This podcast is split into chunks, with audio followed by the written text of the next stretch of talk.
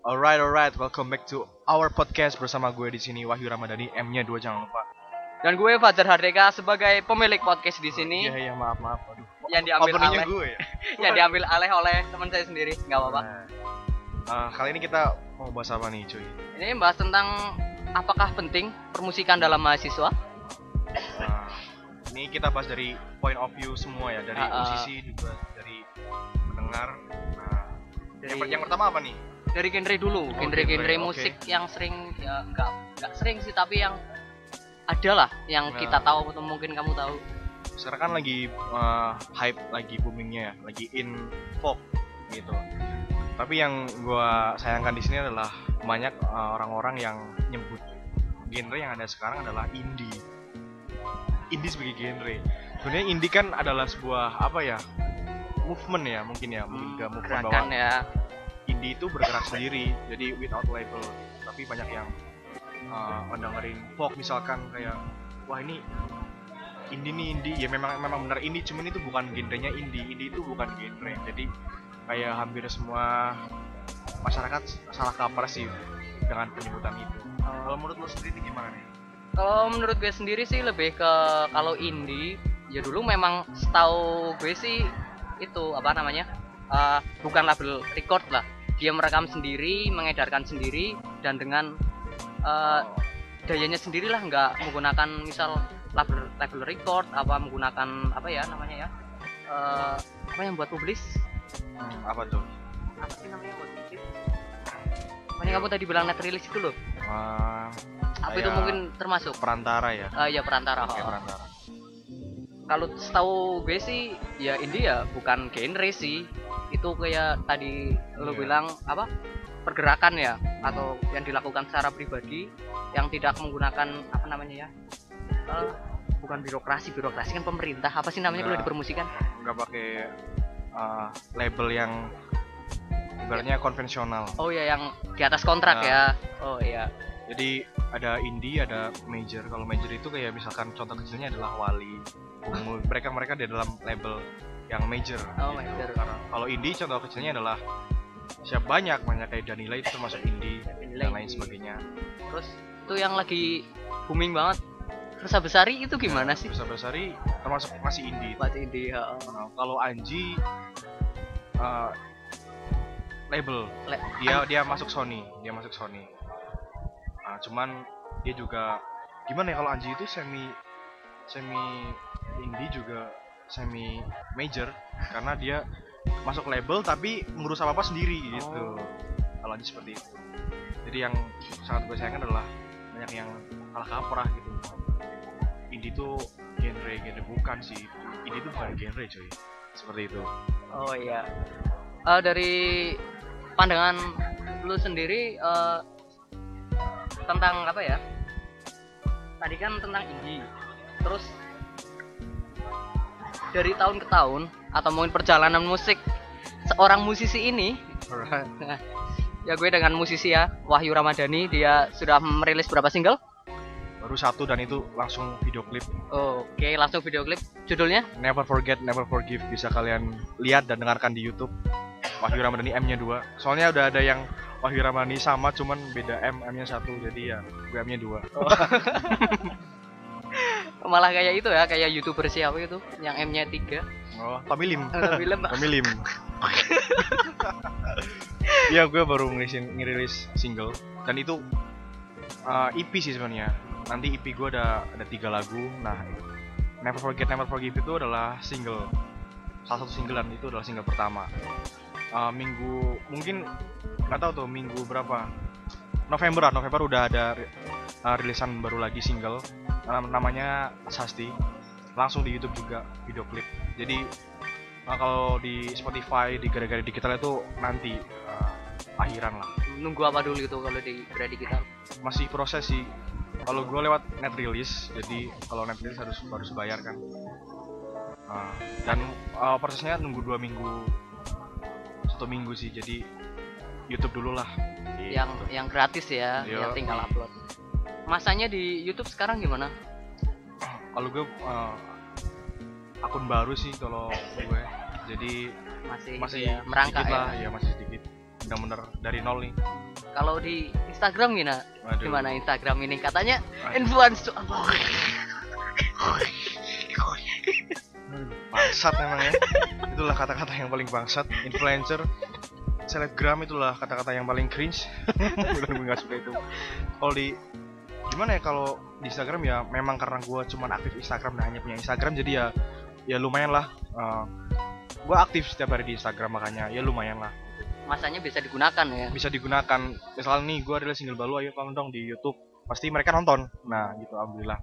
Cuma kalau di YouTube bener-bener kemarin gara-gara ada video klip jadi daripada diupload di akun lain nah oh ya by the way gue rekaman di Bara Indie nah daripada rekaman eh daripada rekaman daripada dirilis di Bara Indie mendingan gue ak- bikin akun baru lagi dari nol. Jadi ya masih sangat sedikit lah untuk subsnya. Berarti untuk Bara Indie sendiri itu hanya untuk eh, media rekaman? Iya kalau Bara Indie media rekaman. Bara Indie itu bukan uh, label bukan manajemen atau gitu-gitu cuman tempat rekaman. oh ya audio aja. Di mana sih letaknya Bara Indie? Bara Indie ada di belakang Polsek Negara dari Semarang Kidul bisa di lihat Instagramnya Bara Indie jadi kalian kalau mau rekaman punya band uh, pengen hasilnya yang maksimal yang oke tapi dengan budget yang oke juga nah, harus di Bara Indie sih kalau menurut gue. Gitu. Tarifnya berapa sih biasanya per lagu? 500 ribu sih. Per lagu atau eh, itu, digantung itu per per lagu per bukan lagu. per menit? bukan bukan. Bukan dihitung per menit ya? bukan bukan. Bukan sip-sipan kalau yang sip-sipan itu kebanyakan eh, kayak studio rekaman yang besar. Oh, itu sip-sipan eh, per jam itu cenderung mahal sih kalau ini kan kayak masih home recording sebenarnya sih Masih punya pribadi ya. iya masih punya pribadi jadi kalian kalau mau rekaman di sana aja sih benar-benar kalau di bar ini kayak misal ah, hasilnya gue banget gitu Gue banget Iya. ya hasilnya ya. oke lah Berarti udah berapa tag rekaman di Bara Indie? banyak sih dari oh ya dulu gue punya band namanya Here to Say udah satu album udah 8 lagu terus uh, Here to Say sebelum rilis bubar. Nah demi menyelamatkan Here to Say biar lagu-lagu Here to Say itu bisa dibawain live akhirnya gue solo. Cuman tetap bawain lagu Here to Say dan ada tambahan lagu baru dari gue sendiri gitu. Udah banyak rekaman di sana sih. Gue juga sering tidur sana sih. Kayak base camp lah. Basecamp. buat gue. Iya. Eh, dari perkembangan di Banjarnegara sendiri genre-genre apa namanya sih? Gen- yang biasa sering didengar tapi mereka bergerak sendiri biasanya mainnya gen- genre apa? Rock lah, mungkin pop apa? pang sih kalau Oh, kalau gue itu. Mancanegara itu dari dulu yang yang benar-benar kayak ngebikin event-event gitu dari pang sih dari scene pang kalau menurut gue. Dari 2009 udah mereka udah bergerak sendiri gitu. Sampai Cuman- sekarang? musik Banjarnegara sekarang lagi parah-parahnya sih menurut gue lagi sepi-sepinya Ah. dulu waktu 2014-15 gue sempat ke band juga. Di tahun itu benar-benar banyak event yang uh, teman-teman gue bikin. Ya dari sin-sin kayak gitu. Band-band punk uh, entah itu punk rock pop punk. Tapi ke sini-sini semakin sedikit. Bahkan sekarang lagi nggak ada. Terakhir kapan ya? Oh iya terakhir uh, ada event cuman bukan event itu. Eventnya Gardenia. Gardenia rilis album itu event terakhir di Banjar sih kalau menurut gue cuma kan uh, milik mereka milik Gardenia Gardenia apa sih? Band juga. band. Itu band dari Banjar. Mereka udah baru rilis album kemarin. Uh, namanya apa ya? Middle of Heaven. Mereka keren sih kalian harus dengerin. Apa namanya? Gardenia? Gardenia. Di YouTube ada? ada udah ada. Udah. Lag- lagu-lagunya udah udah di up di YouTube. Terus kemarin eh, gue lihat lu main di Politeknik itu acara apa sih? Itu festival sih. Festival itu ya? adalah acara festivalan Berarti bukan bukannya disebutin tadi ya? Oh itu oh itu dari pihak kampus ya? Iya, itu dari Oh, pihak oh. kampus sih bukan acara yang komunitas atau gitu-gitu cuman gue kemarin diajak sama Mas Tutung menjelang pagi buat ngisi bass jadi ya gue main bass di situ kalau gue fleksibel sih mau ayo ngisi bass ayo ngisi gitar ayo Si- ngisi drum gimana kalau ngisi drum? ngisi drum pernah Pernah. hancur Anjir. mendingan masnya aja nih masnya kan Enggak, waduh enggak, enggak, pensiunan drummer Enggak, ini. bukan, bukan, bukan. waduh Eh, sekarang gue beda ya. Eh, dulu kan memang eh, SMP suka banget musik dan eh, terpengaruh sama band-band popang dari luar negeri ataupun dalam negeri ya ingin seperti mereka tapi ya apa ada ya di sini media susah terus kapasitas masih perlu didalami lagi ya udah terus masuk SMK masuk SMK tahu. Uh, tahu dan suka dunia digital atau dunia IT ya terjun sampai sekarang. Ya musik hanya penikmat sih kalau gue sih. Jadi kayak gitu cuy. Jadi jati diri itu nggak perlu kalian cari. Nantinya bakalan ya kalian let it flow aja jalan aja dulu. Pasti nemu jadi diri kalian apa. Kayak misalkan Deka nih gue nyebut dia Deka. Dia temen gue dari SMP dulu dia ngeband sama gue tapi ke sini sini dia udah udah Beda jalur. beda jalur dia udah nggak menekuni musik lagi terutama drum dan gue masih di musik. Nah itu bisa kalian ambil pelajaran dari situ sih bahwa nanti akan kalian akan menemukan passion kalian sendiri gitu jadi diri kalian sendiri. Jadi nggak perlu kalian cari-cari. Nanti akan mengalir dan ketemu sendiri sih. Contoh kecilnya adalah Deka ini gitu. Yang dulu suka banget musik, pengen bikin musik dengan keinginan sendiri yang ini dan itu, tapi sekarang eh, sudah berjalannya waktu, belajar-belajar, wah enaknya kalau gue cuman penikmat musik nih. Karena apa?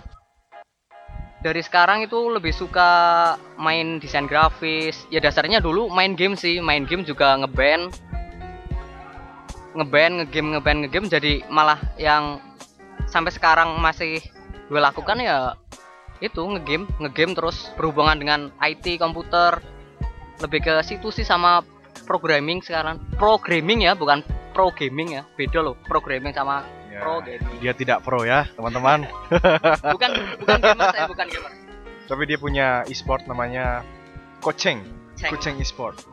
Koceng Esport kalian bisa gabung dengan menghubungi WhatsApp saya ataupun sosial media di Instagram yaitu koceng.esports. Kalian bisa follow atau bisa DM untuk tanya-tanya lebih lanjut ada apa divisi di dalamnya. Terus sekarang dari sudut pandang Mas Dani, panggilnya siapa sekarang? Mas Hani dulu Dani loh taunya loh. salah Loh, sekarang sekarang sudah memaafkan namanya sendiri iya kan? memaafkan lah fuck tapi ada ada juga yang manggil Wahyu ada juga yang manggil Dani dan Hani terserah kalian lah ada juga yang manggil Dul Bejo terserah lah Tapi anything enaknya sih enaknya dari du, dari dari dulu gue sih manggilnya Hani. Sampai sekarang ya memang nyamannya itu sih. Kalau manggil Wahyu kesannya kayak terlalu gimana ya? Mas Wahyu wah Mas yang penting pesannya disampaikan. Wah. Apaan tuh? Sokap tuh. sokap tuh tapi kalau kebanyakan cewek-cewek pasti manggil gua Wahyu sih. Kayak di kampus pasti manggil gua Wahyu gitu. Tapi kalau teman-teman cowok gua pasti Hani Dani gitu. Ya. Bukannya kalau Hani itu lebih cocoknya panggilan dari cewek ya? Hani Madu mungkin eh apa apa sih biasanya? Karena gua manis cuy. Nah, anjing. Oh ya ini masnya kuliah di mana sih? Oh ya gua kuliah di UMP di Purwokerto. Semester 5 sekarang sih udah mulai metopen bab 1 ya semoga aja cepat lulus lah tapi so far musik nggak pernah mengganggu kuliah gue sih karena eh, gua eh, ngerjain EP ini tiga lagu bener-bener nggak nggak ganggu sama sekali buat kuliah gue. Dan kebetulan kuliah gue cuma sampai hari Kamis jadi Jumat sampai Minggu bisa ya rekaman lah ngurusin lagu ini itu. Jadi tapi tergantung goals kalian juga sih. Kalau kalian musik itu lebih di prioritasin ya nggak apa-apa. Justru kuliah yang kalian tinggal. Cuman kalau iya gue soalnya pernah uh, punya temen. Dia mengorbankan kuliah dia hanya demi dia bi- bisa bikin album sama bandnya gitu. Karena kalau dia nggak ngerjain albumnya waktu itu juga dia sekarang nggak akan punya album. Jadi mudah nggak? Jadi gimana ya? Kalau kayak kalau gue beda sih. Kalau gue sekarang ada waktu ya kuliah nggak eh musik nggak mau kuliah gue Berarti nggak ada gangguan sama sekali dalam hal permusikan ini ya. Selama kamu disebut sekarang berarti musisi kah? nggak nggak nggak. Apa, kreator musik? fuck Ya. gue gua nggak mau disebut apa apa sih kayak musisi seniman apalagi gue nggak mau disebut apa apa kayak anak band aja udahlah gitu gue nggak mau julukan yang apa ya yang resmi gitu gitulah anak band aja udah udah cukup sih kalau seniman musisi gue nggak berlebihan bahkan gue sendiri pun yang udah punya album nggak pernah dan nggak mau disebut sebagai musisi atau seniman tapi mereka mereka yang masih seperti itu di bio Instagram ditulis musisi atau band. Oh iya iya iya tahu tahu nih. Uh, yang biasanya di Instagram ada fitur apa ya? Uh, kayak kayak isi untuk apa? Kayak pekerjaan ya. Iya. misal misal desain grafis apa di situ ada musician ya biasanya ya. Kalau kalau lu sendiri makanya apa kalau di Instagram? Rumah sakit. Gue pakai rumah sakit.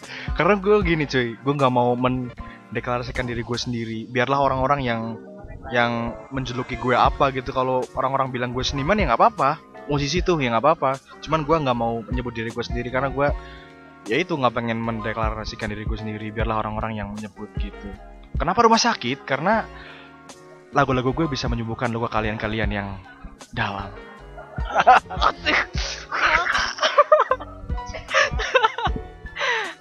Eh, berarti tentang Instagram tadi yang sering ya followernya beda ya. Gue kan follownya biasanya follow-follow tentang ya sekarang beda sih. Hobinya berarti kan sekarang eh, tentang pergunungan eh, apa sih namanya pergunungan? Pendakian ke pendaki pendakian sukanya ya follow-follow eh, tentang pendaki tentang brand-brand pendaki itu yang gue suka. Terus sama sebenarnya untuk lagu-lagu apa yang biasanya sebutnya sekarang folk ya? Yang eh, yang biasa disebutkan eh, sore eh senja kopi dan lu- pelukis ya. Kayak eh, kayak lihatnya itu kayak kopi di apa ya kayak di kayak terlalu di apa sih namanya didewakan apa gimana ya? Jadi ada yang pernah eh, ini sih buat lucu-lucuan aja ya. Di salah satu eh, tempat makan. Berarti gue sama teman gue dia itu beli kopi. Beli kopinya kopi yang itu loh yang yang di drip drip apa itulah yang kopi-kopi seperti itu. Lah dia itu minumnya pakainya sedotan. Hah? Hah? itu gimana itu?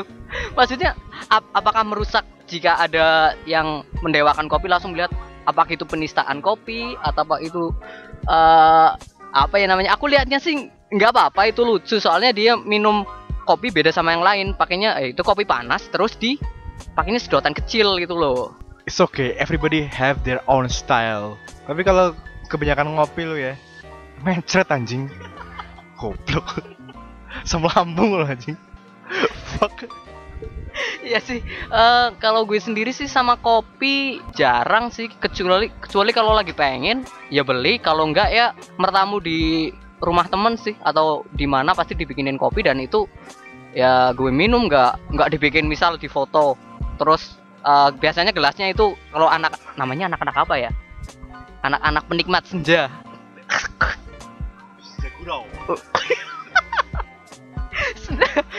penikmat senja itu biasanya eh, pakainya cangkir, cangkir kopi, terus di dipegang, terus nyari apa ya backgroundnya itu matahari sore atau senja itu lalu di foto, terus itu captionnya yang sangat apa namanya ya puitis apa apa namanya kalau di bahasa Indonesia, yang misal kamu, kau jadinya engkau, lalu apa lagi ya, ya intinya apa sih namanya puitis banget lah. Sebenarnya dulu sebelum kopi senja kopi senja booming, kopi senja adalah sesuatu hal yang menurut gue bagus dan it's good. Cuman kalau sekarang-sekarang jadi jatuhnya kayak apaan sih gitu loh. Tapi ya nggak apa-apa sih, hak mereka masing-masing gitu. Ada ada juga yang gue punya temen yang dia suka bikin puisi, ya nggak apa-apa.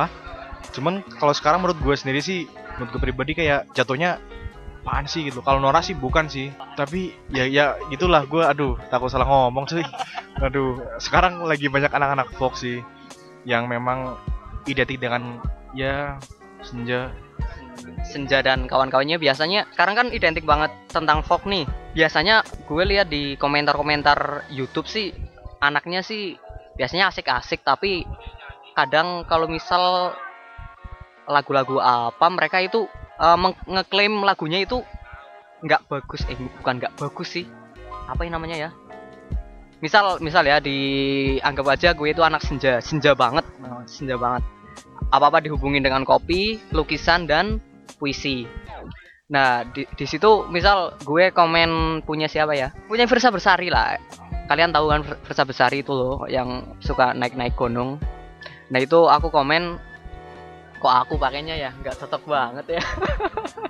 Iya lo. gue komen eh, lagu ini jangan sampai didengarkan orang lain ataupun muncul ke permukaan karena lagu ini bagus untuk anak-anak seperti kami yaitu anak-anak senja. Nggak boleh didengerin sama orang-orang yang normis lah orang-orang normal itu nggak boleh lah. Nanti jatuhnya malah komersil. Eh komersil apa gimana ya katanya? Ya intinya folk identik dengan indie. Biasanya identiknya dengan seperti itu. Dari pandangan masnya sendiri apakah folk pasti indie atau bukan? Gimana ya? Aduh, susah ya. Nah, takut salah ngomong. Takut salah ngomong. Yang folk tapi nggak indie, mereka masuk major label tuh siapa ya? Kayaknya ya nggak tahu sih mungkin ada cuman mungkin gue yang aja yang yang belum tahu. Tapi kalau sekarang sih gue lihat-lihat sih kebanyakan memang yang folk pasti yang indie gitu yang yang kayak nggak nggak terikat sama label sama major label tapi nggak tahu sih ya mungkin itu adalah bentuk ke idealisan mereka dan itu hak mereka masing-masing Terus ke apa ya? Sekarang lagi selain lagu-lagu in eh, indie kok, lagu-lagu folk ya, lagu-lagu folk, lagu remix gimana sih ini kalau remix? entah apa yang merasukimu wah kalau dibilang salah salah juga tapi kalau dibilang bener bener juga karena ya lagu remix ya memang seperti itu genrenya gitu loh. Tapi kalau yang yang menurut gue salah adalah kayak gimana ya? Sebenarnya la- lagu yang entah apa Marsukim itu kan aslinya lagu Melayu dan gue pikir enak juga sih kalau yang versi aslinya. Cuma kalau di remix remix gitu kayak ya sah sah aja sih. Cuma kalau kalau menurut gue mohon maaf nih kayak mungkin merusak kali ya. Ya tapi nggak tahu ya karena memang genrenya seperti itu. Misalkan nih eh, JKT48 gitu di cover metal ya pasti scream scream dan ya memang itu metal gitu kalau jatuh yang rusak ya ya memang rusak ya me- ya karena ya metal gitu ya ya kalau JKT di cover Melayu ya akan Melayu karena itu malah Melayu gitu tapi kalau menurut gue ya ya nggak tahu lah Lagu yang sekarang lagi hip yang itu yang kowak-kowak itu yang ada gagaknya. Berarti gue udah dengerin lagu aslinya yang versi apa Melayu tadi. Tapi kenapa lagu ini toksik banget loh? Toksiknya kenapa? Yang lagu remixnya itu yang bagian gagaknya yang kowak-kowak itu misal misal gue dengerinnya lagu aslinya itu terngiang-ngiang loh. Padahal akustik lagu kayak gitu tapi tetap di pikiran itu ada kowak-kowaknya. ya itulah hebatnya tukang remix bisa hal yang kecil seperti gagak pun bisa terngiang-ngiang anjing emang anjing emang sedangkan lagu gua nggak terngiang-ngiang lagu gua Eh, untuk lagu pribadi sendiri udah berapa? kalau yang atas nama gue sendiri solo. Wahyu Ramadhani udah udah tiga sih. Never Forget yang udah keluar dan besok Sasti. Yang ketiga Long Distance Years. Sebenarnya Long Distance Years adalah lagunya band gue yang dulu cuman gue curi aja lah karena emang emang banyak yang nungguin dan memang kayaknya lagu kalau lagu itu nggak dirilis rilis mubazir juga jadi tiga ya kalau yang dari gue sih. Dari setiap lagu yang lo bikin eh, ada ada pesan khusus kah atau mungkin ada pesan yang tersirat? Atau mungkin yang sudah tersurat? Yang mungkin tersampaikan atau tidak? kita bicarain lagu yang udah gue rilis aja ya. Never Forget, Never Forgive. Itu udah ada di YouTube. Ketika aja Never Forget, Never Forgive. Pasti ada video klipnya. Itu single pertama gue. Kalau masalah pesan atau message yang gue sampein di lagu gue atau di setiap lagu gue pasti ada pesan tersirat. Contohnya adalah lagu gue yang udah dirilis itu Never Forget. Itu di intro ada pesannya sih. Sebenarnya bukan pesan sih kayak apa ya Easter eggs mungkin. Iya. Gue bilang di intro Ayah nah Ayah adalah nama orang gitu. Nama orang yang memang gue bikin lagu itu buat dia. Namanya Ayah cuman Ayah itu adalah kayak nama panggilan doang sih. Tapi kalau nama asli ya ya adalah secret gitu. Setiap lagu gue pasti ada kayak pesan tersembunyi. Tinggal kalian bisa ngedengerin dengan uh, nangkap dengan detail atau enggak sih? Pertama gue denger sih lagunya yang apa yang tadi Aya ya. Aku dengernya itu malah ambiar gitu loh. Itu gimana itu? Oh, anda bangsat ya. Bangsat. Iya sih. Emang emang ada ada yang bilang angga ada yang bilang ambiar memang. Tapi sebenarnya Ay- ayah itu ayah ya ya semoga ayah denger ini ya. Halo ayah I love you so much. You are the best girl I ever met. Semoga Ayah bisa mendengarkan podcast ini sudah menit berapa ini? Oh, masih masih pendek podcastnya. Masih ada pembicaraan ngalor ngidul lagi yang berhubungan dengan musik. Oh, sekarang itu ya? Apa? Perihal kemarin pas seru-serunya demo itu di Purwokerto sendiri ada ciri khas nggak pas lagi demo kemarin dalam hal bermusikan? Tapi ciri khas nggak ada ya. Tapi adanya kegoblokan ya. Ah, anjing. Oh ya kemarin demo yang uh, soal DPR dan KPK di Purwokerto ada fenomena menarik sih. Uh, ya itu hak mereka juga sih. Demo ada yang pakai mobil BMW yang atapnya tuh uh, ada apanya tuh gue nggak tahu. Pokoknya atap ya atapnya bisa dibuka bolong. Dia demo pakai itu dan yang awal adalah yang di depan mobil BMW itu pakai Vespa Matic bosku. Waduh, itu demo atau ria itu ya? Ya tapi nggak apa-apa sih. Uh, setiap orang punya ekspresi yang berbeda-beda sih. Kalau demo pakai mobil gitu, joget-joget terus nyetel musik yang keras di mobil terus di depannya ada Vespa Matic mengawal ya nggak apa-apa ya. Karena ya mungkin dia bangga atas uh, harta ayahnya.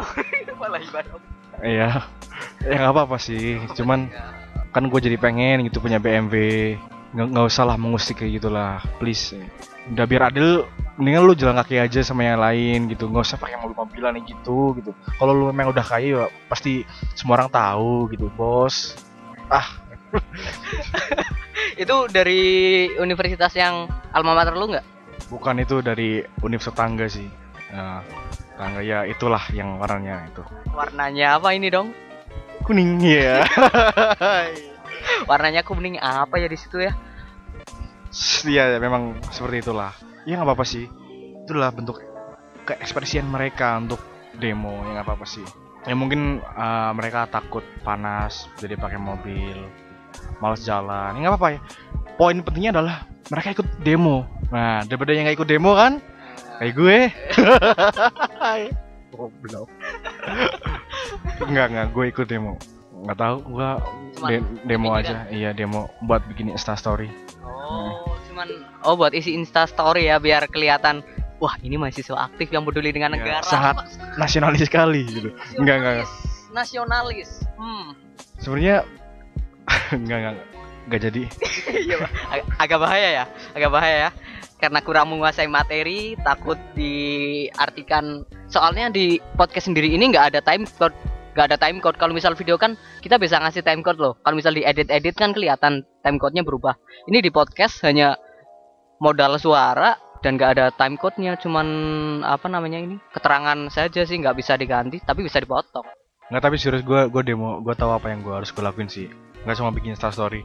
Tapi kalau ada orang yang demo mereka nggak tahu apa apa terus ya, mereka bikin Insta story ya itu adalah bentuk demo mereka juga. Iya melalui Insta Story. Dan itu nggak apa-apa sih kalau menurut gue. Kalau menurut gue sih sah-sah aja yang Insta Story ataupun bikin story WhatsApp atau story Facebook tentang perdemoan, perdemoan namanya. ya pas kemarin juga berarti tanggal 24 September ya. 24 September di Banjarnegara sendiri itu nggak ada gerakan apa-apa. Soalnya nih, sebelum tanggal 24 itu dari pihak kepolisian sudah mengirimkan surat tentang surat pernyataan agar mahasiswa atau universitas di Banjar tidak mengadakan kegiatan serupa atau demo unjuk rasa dan sebagainya. Tapi setelah itu tanggal 20 berapa ya? 27 apa tanggal berapa lupa. Akhir bulan September akhirnya kita bisa bikin pergerakan di Banjarnegara sendiri yang sudah di sudah ditahan oleh pihak kepolisian agar tidak melakukan unjuk rasa. Akhirnya kami bisa melakukan kegiatan serupa tapi tidak sama yaitu namanya audiensi. Kita langsung ketemu ke Dewan Perwakilan Rakyat Daerah Banjarnegara.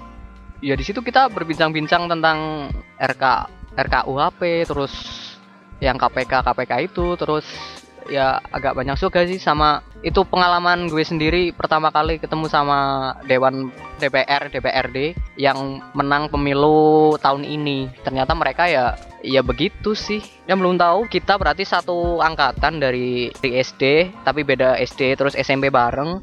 SMK beda dia masuknya SMA dan gue sendiri masuknya SMK nah setelah itu Hani kuliah dulu tahun 2017 ya. 2017 kuliah terus 2020 18 baru gue kuliah di STEMIK Tunas Bangsa. Yang belum tahu STEMIK Tunas Bangsa kalian bisa cari lah di Banjarnegara. Mudah dicari kok STEMIK Tunas Bangsa. Perubahan setelah berarti udah dua tahun ini kuliah yang paling dirasa apa sih perubahannya? Saya semakin percaya diri dan tidak tahu malu. Iya. Serius tapi SMP gue adalah uh, termasuk orang yang pendiam dan nggak tahu apa yang harus gue lakuin. Dan gue aneh sih. Dan tapi semenjak kuliah kayak lingkungan dan segala macam teman-teman gue kayak menuntut gue untuk menjadi seseorang yang tidak pendiam lagi.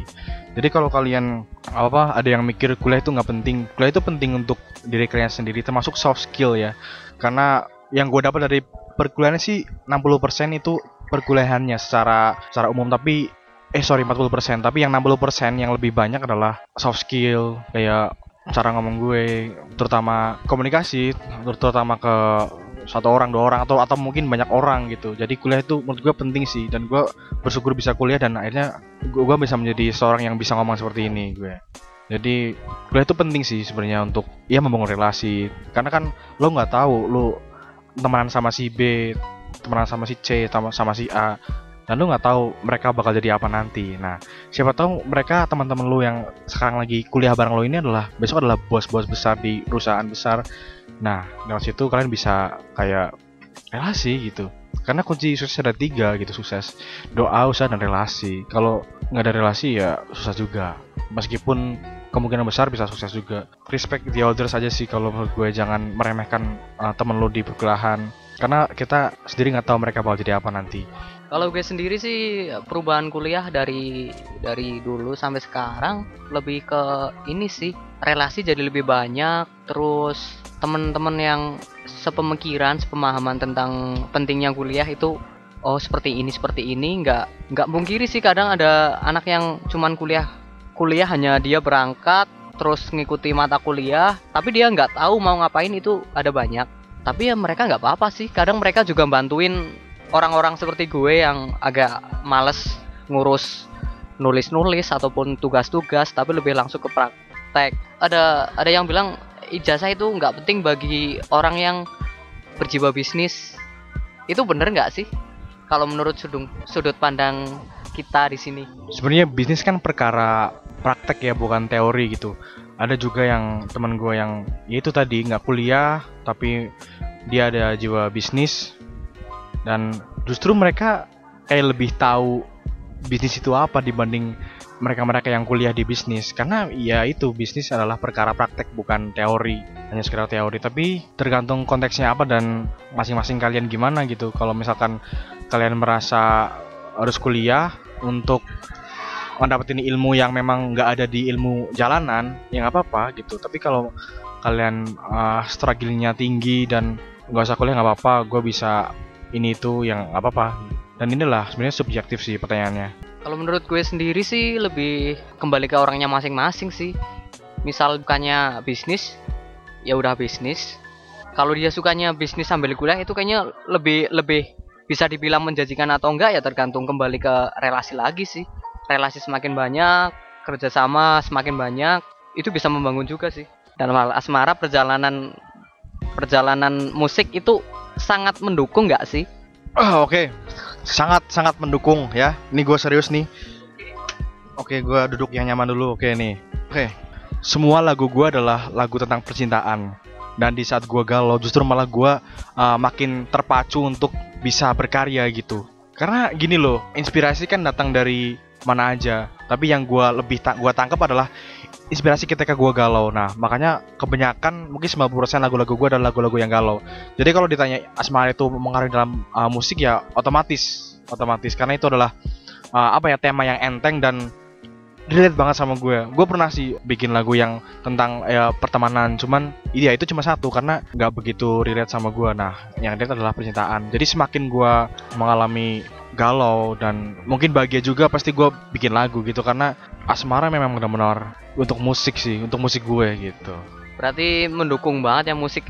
Biasanya sih kalau gue ngunain musik itu lebih ke ya kan namanya juga kan gue penikmat bukan pembikin ya. Kadang bergunanya musik dalam hal asmara ya lebih ke pesan-pesan sih. Kalau misal misal nih ya. Misal gue lagi lagi sebel lagi sebel dengerinnya lagunya lagu lagu galau. Eh bukannya nambah galau ya biasanya ya sebenarnya lagu-lagu yang misal gue sebel sama doi gue nih. Sebel terus ah lagu yang cocok apa nih? Misal lagunya eh lagunya Wahyu Ramadhani tadi yang Never Forget Never Forget. Eh kebalik ya? Oh Never Forgive no apa? Lupa. Never berarti tidak pernah lupa dan tidak pernah lupa untuk memberi gimana sih? Tidak pernah lupa dan tidak akan pernah memaafkan memaafkan gitu. Oh iya oh iya aduh bahasa Inggrisnya uh, empat ya. Oh iya forgive oh iya. Sebenarnya Never Forget Never Forgive adalah lagu yang bukan kalau diartiin kan gua nggak nggak akan pernah maafin gua akan pernah lupain gitu. Jahat banget sebenarnya enggak sih kalau diintip kembali artinya adalah sebenarnya gua nggak akan maafin perasaan gue ini. Kenapa perasaan gue ini jatuh cinta kepada orang yang salah? Sebenarnya itu sih gitu kalau liriknya di diulik-ulik lagi. Dan kebetulan memang gue sengaja naruh lirik dan terjemahannya bahasa Indonesia uh, di video klip gue jadi bisa kalian lihat. Nah kalau ngomongin soal Asmar tadi yang ngaruh nggak sih gitu? Ada hubungannya nggak sih sama musik? Itu berhubungan banget karena gue bikin album pertama itu sih itu pun karena gue habis diputusin gue lima tahun uh, ibaratkan rumah hanya karena satu uh, batu bata dicabut rumah itu runtuh. Nah ibaratkan gue lima tahun hanya karena masalah sepele gue putus sama pacar gue yang um, sorry mantan gue yang di Jakarta gitu. Nah pulang-pulang dari Jakarta ternyata harapannya tidak sesuai harapan gue. Hubungan kita uh, harapan gue ke Jakarta bisa uh, memperbaiki hubungan gue sama dia tapi dengan gue ke sana tetap gak ada hasil. Nah pulang-pulang ke sini ke Banjarnegara gue langsung kontak teman-teman gue yang sebelumnya nggak pernah gue kontak gue kontak lagi. Dan akhirnya gue bikin grup uh, WhatsApp dan gue kumpulin teman-teman band gue dulu dan akhirnya gue bikin album. Hanya karena gue diputusin satu orang. Dan dan dari satu orang itu gue bisa bikin lagu 8 jadi bisa gue jabarkan. Asmara itu benar-benar apa ya hal yang sangat krusial banget sih untuk karya-karya gue. Setiap gue jatuh cinta sama orang atau setiap gue mengagumi orang pasti orang itu bakal gue bikin lagu gitu. Kalau yang dari Hirtusia itu kebanyakan lagunya dari uh, mantan gue yang dari Jakarta itu. Cuman kalau yang solo-solo nih ada ada lagi lah uh, someone new lah kalau gitu. Asmara itu benar-benar krusial. Jadi ada hal positif dan negatif juga sih. Gue diputusin, gue sedih, tapi sisi lain yang positif, gue bisa berkarya gitu. Jadi yang gue banggain dari gue dari gue sendiri adalah gue bisa memuntahkan, gue bisa mengeluarkan energi negatif menjadi positif. Apa itu yang positif? Itu karya gitu. Gue gue juga nggak nyangka sih gue bisa kayak gitu.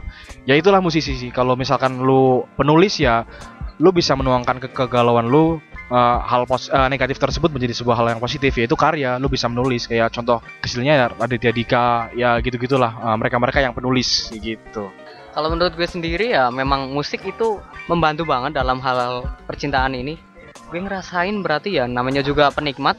Setiap lagu yang gue denger ya cocok cocok terus kadang tak bagiin sama doi gue sih. Misal ini lagu ini cocok coba dengerin. Nah di situ mungkin ada pesan yang mungkin nggak gue sampaikan biar dia bisa menerka-nerka sendiri. Tapi kadang lucu juga sih. Kebetulan kan genrenya itu agak beda. Dia lebih suka lagu-lagu yang tuh uh, akustik ataupun lagu-lagu R&B tapi gue sukanya lagu rock dan lagu-lagu yang memang liriknya itu kalau di art diartiin itu bisa agak agak kas bukan kasar sih agak agak mendalam lah kalau misal diartikan bisa bikin orang pikir lagi oh ternyata lagunya seperti ini. Nah pernah gue kasih ke ke doi gue ternyata nggak cocok soalnya beda. Dia genrenya suka yang slow dan gue sukanya lagu rock. Ya jatuhnya malah jadi nggak suka ya nggak apa-apa sih. Namanya juga ingin disampaikan tapi pesannya nggak sampai ya nggak apa-apa juga sih mau ngisi apa lagi nih? Mau ngomong apa lagi? Ini nih. Jadi musisi itu ada resikonya terutama uh, uh, musisi yang membawakan lagunya sendiri. Jadi bukan sekedar pencipta gitu. Uh, kalau yang pencipta dan dia adalah performanya juga itu punya resiko tersendiri. Uh, yang gue rasain jadi musisi yang sebagai pencipta dan menampilkan lagu gue sendiri adalah waktu gue live uh, gue nyanyiin lagu gue sendiri itu gue pasti baper sendiri karena itu ya dari cerita gue sendiri gitu. Kadang emang nggak mau ingat-ingat mantan tapi karena lagu itu buat mantan terus kita nyanyiin lagu itu secara live kita jadi ingat mantan. Nah itu resikonya sih. Tapi ya nggak apa-apa. Itu adalah uh, cara kita sebagai musisi untuk menumpahkan apa yang ada di hati kita. Dan jadi anak band itu kita bisa curhat secara terselubung lewat lagu. Jadi pendengar-pendengar secara nggak sadar ya lagi ngedengerin lewat ya kita curhat tapi lewat lagu seperti itu. Itu resikonya sih. Dari dari sudut gue sendiri kan gue penikmat di sini biasanya gue ngeluang meluapkan misal lagi sebel lagi gabut males ataupun kesel biasanya main game sih. Pakainya TeamSpeak di Discord bareng temen-temen yang di forum PUBG Indonesia di sana. Di sana banyak banyak teman-teman di situ. Nah biasanya itu di sana juga ada curhat terselubung sambil main. Misal sambil cerita apa cerita apa nanti pas lagi perang bisa ngumpat deh enak mungkin misal anjir ataupun ya kata-kata yang itulah bukan kata-kata nggak nggak senonoh. Ih nggak senonoh apa kata-kata sen- senonoh ya? Tidak senonoh ya? Ini agak lucu, juga sih tidak senonoh. Biasanya kayak gitu ngeluapinnya jadi kalau gue sendiri sih lebih misal ada masalah tentang itu sih lebih sukanya ya nggak nggak dipikir banget. Ngegame dulu sampai puas baru baru dipikirin cara nyelesainnya gimana biasanya sih. Kayak pas kemarin pernah pernah bikin blunder sih gara-gara gara-gara dia curhat dia curhat lalu terus pas posisi aku juga lagi pengen didengerin. Nah di situ deh malah duar Nmax aku yang salah aku yang salah jadinya. Tapi nggak apa-apa sih kalau dipikir-pikir kembali memang cowok kalau dipikir-pikir memang salah terus sih. Ya intinya itu sih. Tapi dari kejadian tersebut gue jadi tahu oh ternyata seperti ini dia seperti ini cara nangkepinnya kayak gini. Tapi ya di sisi lain gue sebagai cowok di sini ya pengen sih di di apa ya diperhatiin dan didengerin seperti itu sih. Terkadang agak iri tapi nggak apa-apa sih. Kalau gue ya legowo aja sih. Udah jalani aja. Wong udah resiko dia jadi bagian hidup. Wah anjir bagian hidup bangsat. Udah risiko sih. Misal kalian udah punya bisa dibilang pacar pasangan ta'aruf itu tadi ya dijaga baik-baik lah. Dijaga baik-baik. Terus pasti kalian suka sama seseorang pasti ada sifat yang kalian nggak suka itu pasti ada. Itu udah terima aja. Itu udah bagian dari resiko kok dan itu nggak apa-apa. Emang manusia sempurna? Enggak. Semuanya punya kekurangan dan kelebihan masing-masing. Intinya saling terima aja sih. Loh kok malah jadi curcol gini? Gimana sih nih Lu eh lu eh. Eh.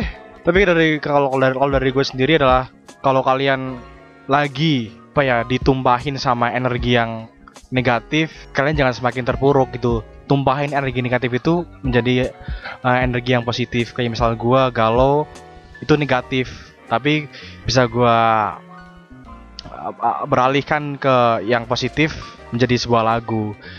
Karena bahaya juga kalau energi positif itu terlalu lama terpendam dan numpuk nanti kalian jadi depresi lah apa segala macem.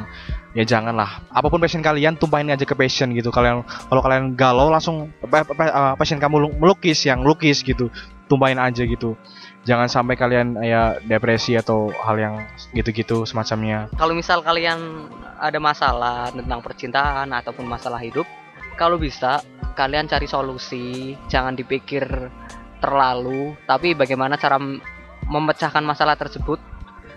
Ya kayak dibilang Mas Dani tadi ya dia caranya yaitu bikin karya. Dia jadi terdorong untuk bikin karya agar menghilangkan itu rasa galau rasa cemas rasa kesel sebel dan sebagainya diluapkan melalui lirik terus lagu dan dia bisa tenang lewat itu. Kalau gue sendiri lebih sukanya itu sih main game sih. Main game nanti kalau udah cukup udah puas nanti pasti baru kepikir oh ini cara penyelesaian masalah seperti ini seperti ini. Biasanya gitu sih. Kalau misal teman-teman eh, ada masalah seperti itu jangan diemin sendiri ya curhat ke orang lain tuh penting sih. Cuman uh, untuk problem solvingnya ya kalian sendiri yang tahu kalian harus ngapain gitu.